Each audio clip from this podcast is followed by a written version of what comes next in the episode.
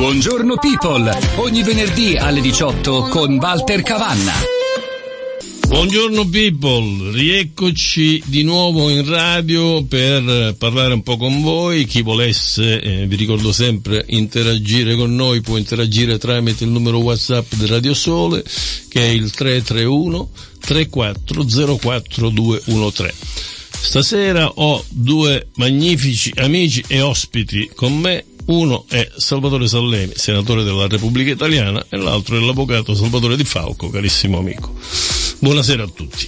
Buonasera a te. Buonasera a voi.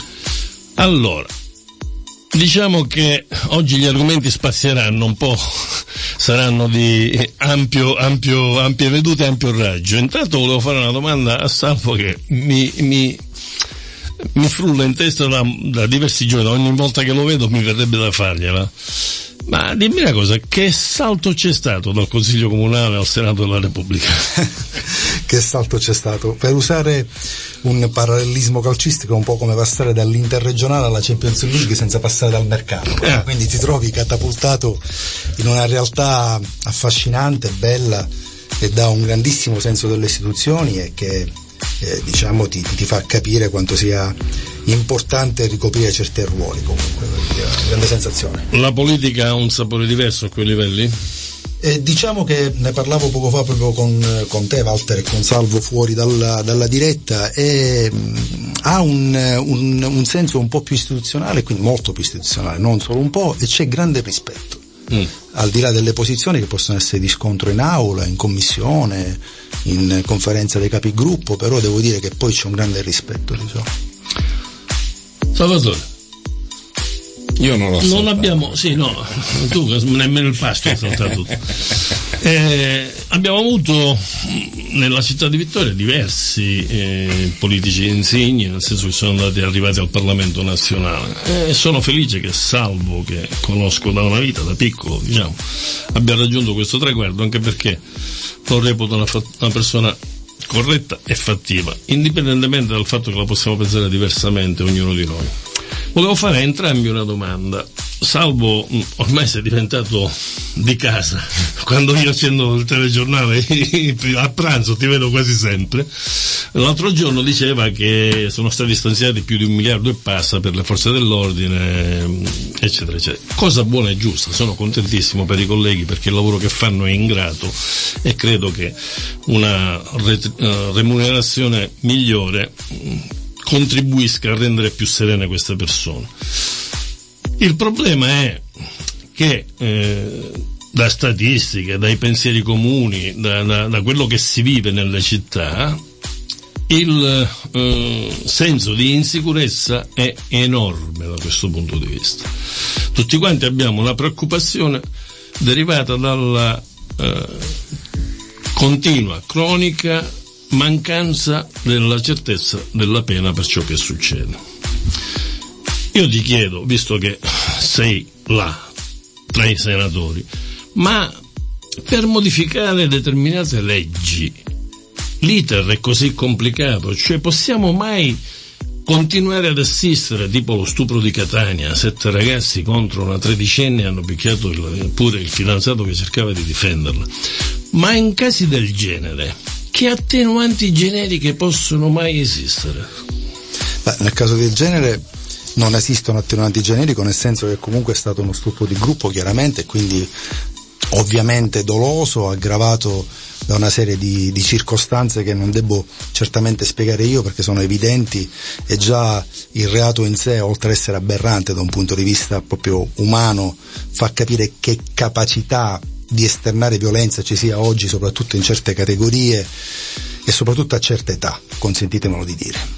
Quello che il governo sta facendo è quello che, che può fare in questo momento, cioè tentare di aumentare le risorse delle forze dell'ordine aumentando i concorsi, sono stati banditi parecchi concorsi sia per la Guardia di Finanza, per la Polizia Penitenziaria, per la Polizia di Stato e per i Carabinieri, aumentando anche in minima parte l'indennità mensile di ogni singolo appartenente alle, alle, alle proprie forze armate e non. Eh, il problema però della certezza della pena è un problema diverso. Io vi faccio un esempio banale. Noi a inizio legislatura abbiamo istituito un reato che era il reato contro i red party non so se vi ricordate, sì. da dove nasceva quella fattispecie di reato. Nasceva dal fatto che comunque negli anni e nei mesi precedenti erano successe delle cose che avevano comunque indotto il governo Meloni entrato in carica a prendere una posizione su questo tipo. Bene, io in commissione giustizia, da molti colleghi di opposizione, siamo, io, sottoscritto e altri colleghi di maggioranza, siamo stati criticati di creare nuovi reati.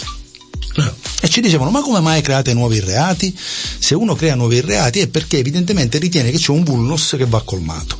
Ma il problema non è quanti reati si creano, il problema è la certezza della pena e quindi la possibilità che questi soggetti rimangano in carcere. Ma per andare a fare questo tipo di ragionamento deve andare a modificare il nostro codice. Sì. E quindi devi fare in modo che non ci siano delle circostanze che possono consentire il giudice, applicando la legge, perché il giudice non è che va contro la legge, il giudice no. applica la legge e fa quello che il codice gli consente di fare, cioè ridurre le pene quando è consentito, consentire delle premialità a soggetti che iniziano a comportarsi bene in carcere, quindi ci sono tutta una serie di concause che portano un soggetto che commette un reato grave poi a uscire dal carcere e magari riabilitarsi se ci riesce o spesso tornare a delinquere. Ma questo qui è un tema che va affrontato e ha bisogno di una trasversalità che credo oggi nel nostro paese non c'è su questo no, tema. No. E secondo te funziona la teoria della riabilitazione delle persone in carcere con le carceri che abbiamo noi in Italia? Ma io ti ringrazio di questa domanda perché in, realtà eh, nella mia mente c'era eh, di darti una risposta vicino al ragionamento che dici tu. Intanto ho tre punti da consumare necessariamente. Uno, vabbè, devo salutare Valentina Tagliarini che mi ha salutato due giorni fa sì. sempre qui in radio e quindi restituisco la cortesia. Fate un fantasarremo anche voi. La seconda, il secondo punto, come? Fate un fantasarremo anche voi, a matita. Mm, no, no, lo, la seconda eh, tu mi avevi stimolato per dirmi del senatore Sallemi. Io adesso non ho memoria, non voglio passare per ruffiano dell'amico Salvatore Sallemi, ma eh, la mia memoria non è lunghissima, ma manco è corta e devo riconoscergli che seppur abbiamo delle posizioni politiche ed ideologiche non troppo distanti ma non combacianti, devo riconoscere che rispetto al parterre dei deputati o comunque dei senatori che abbiamo avuto, quantomeno quelli contemporanei, quelli precedenti, cancelliere e cose, erano altre epoche, gli devo riconoscere che in realtà eh, si sta muovendo molto bene, quantomeno per gli incarichi che da ultimo ho avuto il piacere di fargli anche le congratulazioni per l'incarico di coordinatore di quel gruppo di lavoro le, del quale ho letto anche i componenti, molto qualificato sì. e questo credo che sia una, un buon requisito anche per la sua carriera politica e poi ovviamente da cittadino per il riverbero che il suo lavoro potrà dare per il nostro territorio, al netto del fatto che poi su queste cose, sui temi come quello della violenza, dovremmo un po' spegnere le, le, i dati ideologici dei nostri ragionamenti e accendere i dati proprio emergenti del territorio. Sul tema della della violenza ti ringrazio perché in realtà eh, l'aspetto che ha rappresentato il senatore Sallemi è un aspetto importante, quello della certezza della pena, quello della punizione, ma questo vale per noi quando eravamo piccolino, per i nostri figli e anche per i delinquenti, è un principio di carattere generale di educare quantomeno a non fare le cose. Poi c'è un secondo aspetto che tu hai accennato, e cioè è bastevole dire se fai questa cosa ti punisco, e cioè l'aspetto repressivo, dovremmo iniziare a riflettere tutta la politica, ma non solamente ai, livelli, ai livelli alti romani, ma anche in quelli cittadini, e io aggiungo non solo nei livelli della politica, perché le agenzie educative non sono solo i politici. Le agenzie educative sono le scuole, le chiese, gli, le associazioni sportive, le, le associazioni culturali, le famiglie, eccetera, eccetera, perché qua dovremmo aprire un dibattito. Ma cos'umma larocati i, bamb- i figli oppure sono, noi diremmo, ineducati per colpa dei genitori? Ma qua stiamo scadendo nel fatto che invece i malarocati stanno diventando anche i genitori. Sì. Quindi l'attenzione della politica a tutti i livelli di stimolare a Roma immagino con appostazione di bilancio su questi temi nel valorizzare sistemi di, di controllo delle, delle, dell'attività educativa di tutte le agenzie educative in un contesto di collaborazione Se non si fa questo percorso, assieme alla repressione, temo che la battaglia, spero che si vinca, ma se si vincerà sarà difficilissimo raggiungere la vittoria, perché è un, è un lavoro composito. Walter, io, tu, non so, tu, tu Risalemme, ma da, dal fisico non mi pare, ma quando noi facevamo le marachelle da frigorifero, così non sì. citiamo altre cose, la minaccia dei genitori che ti stocchiamo, eh, come si dice dalle nostre Ma parti. bastava lo sguardo, mi ricordo mio padre. Aveva un valore, diciamo, repressivo, però dall'altro lato adesso noi ricordiamo che anche dei messaggi di natura educativa ci venivano trasmessi, perché se, se è solamente eh, una questione di incutere paura, quindi l'azione politica dal mio punto di vista a tutti i livelli, ovviamente a livello comunale, io la volta scorsa dissi, questa amministrazione comunale è all'anno zero per quanto riguarda il welfare, cioè l'attenzione verso gli, le situazioni di disagio del territorio. Sì. Cioè, se qualcuno ricorda in questi due anni quale provvedimento è stato assunto sia di natura economica che finanziaria, che di natura proprio amministrativa, per cercare di entrare nelle periferie, nelle situazioni di disagio, me lo dica io torno indietro. Ma ad oggi non ci sono dati su questo tema. Ma l'appello va rivolto magari a tutte, alle chiese che eh, smettano un po' di fare eh, culti e più interventi all'esterno e a tutto l'apparato e delle agenzie educative, scolastiche e quant'altro. Una domanda che voglio fare a Salvo, anche perché questa si riverbera sul nostro comune, come in tutti i comuni d'Italia, è stata mi pare approvata la norma eh, dell'abolizione dell'abuso d'ufficio, giusto? Io da ex eh, funzionario del comune non sono per niente d'accordo su questo perché la ritengo una norma valida. Perché? Spiego subito perché e poi ti lascio la parola.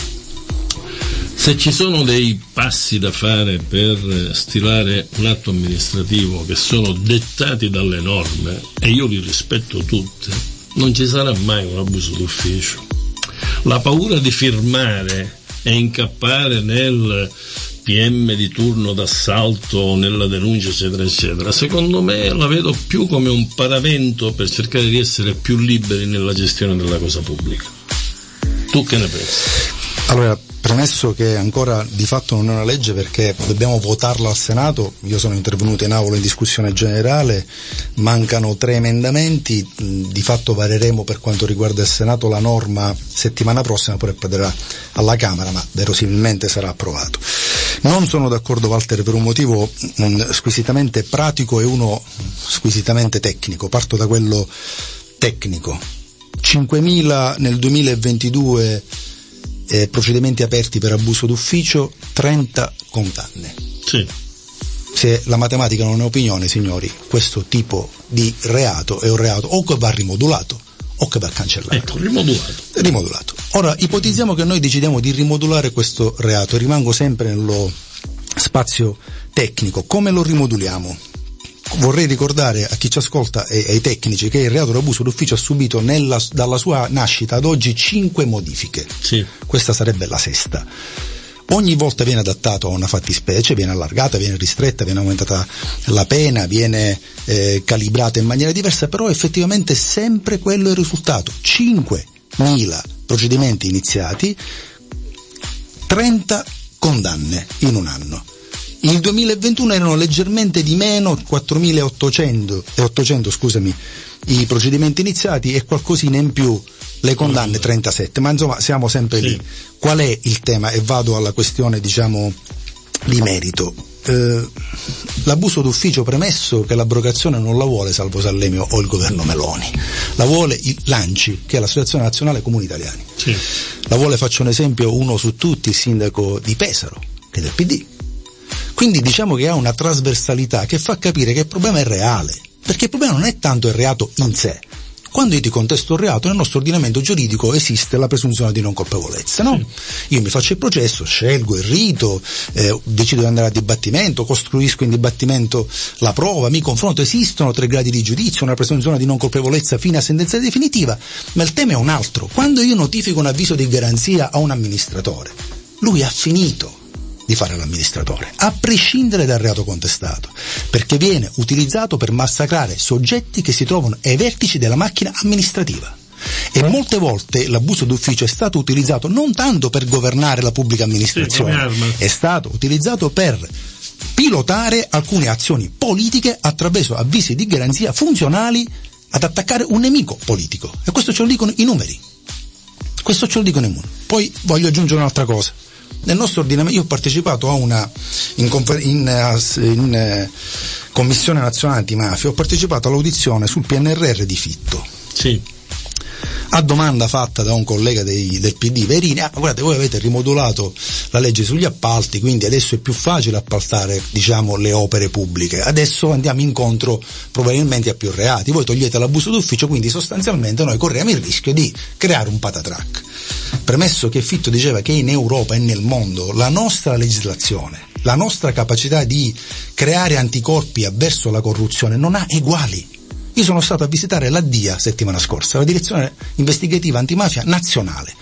A parte abbiamo l'ANAC che è l'organo sì, diciamo, anticorruzione. anticorruzione per eccellenza, quindi ogni singolo amministratore prima di fare un atto viene sottoposto al vaglio dell'organo incaricato all'interno dell'ente che è segretario generale di garantire l'anticorruzione e di fare una verifica sull'anticorruzione. Ma l'abuso d'ufficio, per come oggi è stato ipotizzato, è un reato clava che serve per abbattere o annichilire alcuni rappresentanti politici che sono al vertice di alcune macchine amministrative. A quello se aggiungiamo lo scioglimento dei comuni ad hoc che è un altro tema di cui se vuoi poi possiamo sì. parlare e altre fattispecie che possono comunque minare la serenità di un amministratore oggi il sindaco il risultato non lo vuole fare più nessuno. Perché è un pazzo chi va a fare il sindaco è un eroe chi va a fare il sindaco o è un pazzo o un eroe secondo i punti di vista. Ed è un tema che secondo me va affrontato. Certo. Certo. Ero presidente del consiglio comunale mm. e andai a far visita all'allora sindaco di Pozzallo il sindaco a Matuna, mm. non eh, l'attuale sì. Roberto, ma quello precedente che è durato una legislatura. L'ho trovato quel giorno arrabbiatissimo. Sai cosa era successo? Gli era arrivato un avviso di garanzia per abuso d'ufficio e mi raccontava Salvatore è successo che c'era un tizio che doveva ricevere, era senza soldi e l'ufficio servizi sociali non poteva erogarli. Ha aperto la finestra, si mise nella finestra, mi butto, mi butto, mi butto a Matuna il sindaco disse prendete all'economato 200 euro, 150 euro e glieli date. Gli arrivò un avviso di garanzia per abuso d'ufficio. Ovvero, eh, in fondo il senatore dice una cosa sensata, ma è il dibattito in questo senso, cioè l'abuso d'ufficio in realtà potrebbe essere una sorta di salvaguardia dell'azione eh, eh, dei sindaci perché devono essere più attenti eccetera eccetera. Il problema dell'abuso d'ufficio, e non faccio una, una filastrocca, è l'abuso cioè è l'abuso dell'abuso d'ufficio e entreremo qui anche nel mondo della magistratura, come, come agisce, perché il problema dell'attacco ai politici non proviene solamente dall'abuso d'ufficio. Noi questa città abbiamo patito eh, eh azioni della magistratura che poi i, ma la magistratura giudicante ha dichiarato in realtà infondata, no, non, infondata. Ricordo che l'ultima assoluzione del, del sindaco Nicosia, eh, il procuratore eh, d'udienza disse che l'indagine non l'abbiamo fatto noi e quindi, ma chiudo, chiudo, chiudo questo tema. Quindi il problema dell'abuso, fin quando viene utilizzato per scopi politici, o dalla politica o dalla magistratura, diviene difficoltoso davvero per un amministratore per chi sta, per, come si dice a Vettoria, gallato. E in realtà ormai che ci sono i controlli, ormai non c'è più una volta l'albo pretorio, tu te lo ricordi che c'era la puntina che se... sì. ora c'è l'albo pretorio online, c'è l'accesso agli atti generalizzato per qualsiasi cittadino il, l'amministrazione. È controllata e controllabile da, da chiunque sì. senza motivare le ragioni della richiesta delle. Quindi da questo punto di vista se l'abuso d'ufficio è uno strumento di battaglia politica, è un errore madornale, perché si gioca sulla pelle degli amministratori a cascata sulla pelle dei cittadini, ma non su questioni macro, macroscopiche, eh, eh, Walter. L'abuso d'ufficio ci arrivano l'avvisi di garanzia, non perché eh, eh fa un piano regolatore sbagliato, questo è un altro reato Abuso d'ufficio arrivano per le cosiddette, come diceva Totò, per le quisquilie. Sì, sì. per degli atti e certe volte arrivano anche per errori di natura lessicale, grammaticale, di citazione di una legge sbagliata rispetto a e, e ci spunta l'abuso d'ufficio. Mi premeva Quindi provocarvi, andrebbe, non- andrebbe aperta questa discussione. Sì. Del resto il senatore poco fa che disse dice Picciotto ci sono stati cinque, cinque al- eh, si sono alternate le leggi tra se ne esce tra se ne esce eh, Salvatore, senatore, e, e se ci mettiamo di sopra pure le alte- l'altalenanza del- dei pronunciamenti giurisprudenziali, viene ancora triplicato il problema e le difficoltà degli amministratori di poter agire in conformità ad una normativa comune. Andiamo un attimo in pausa, non andate via, aspettateci. Buongiorno people, ogni venerdì alle 18 con Walter Cavanna.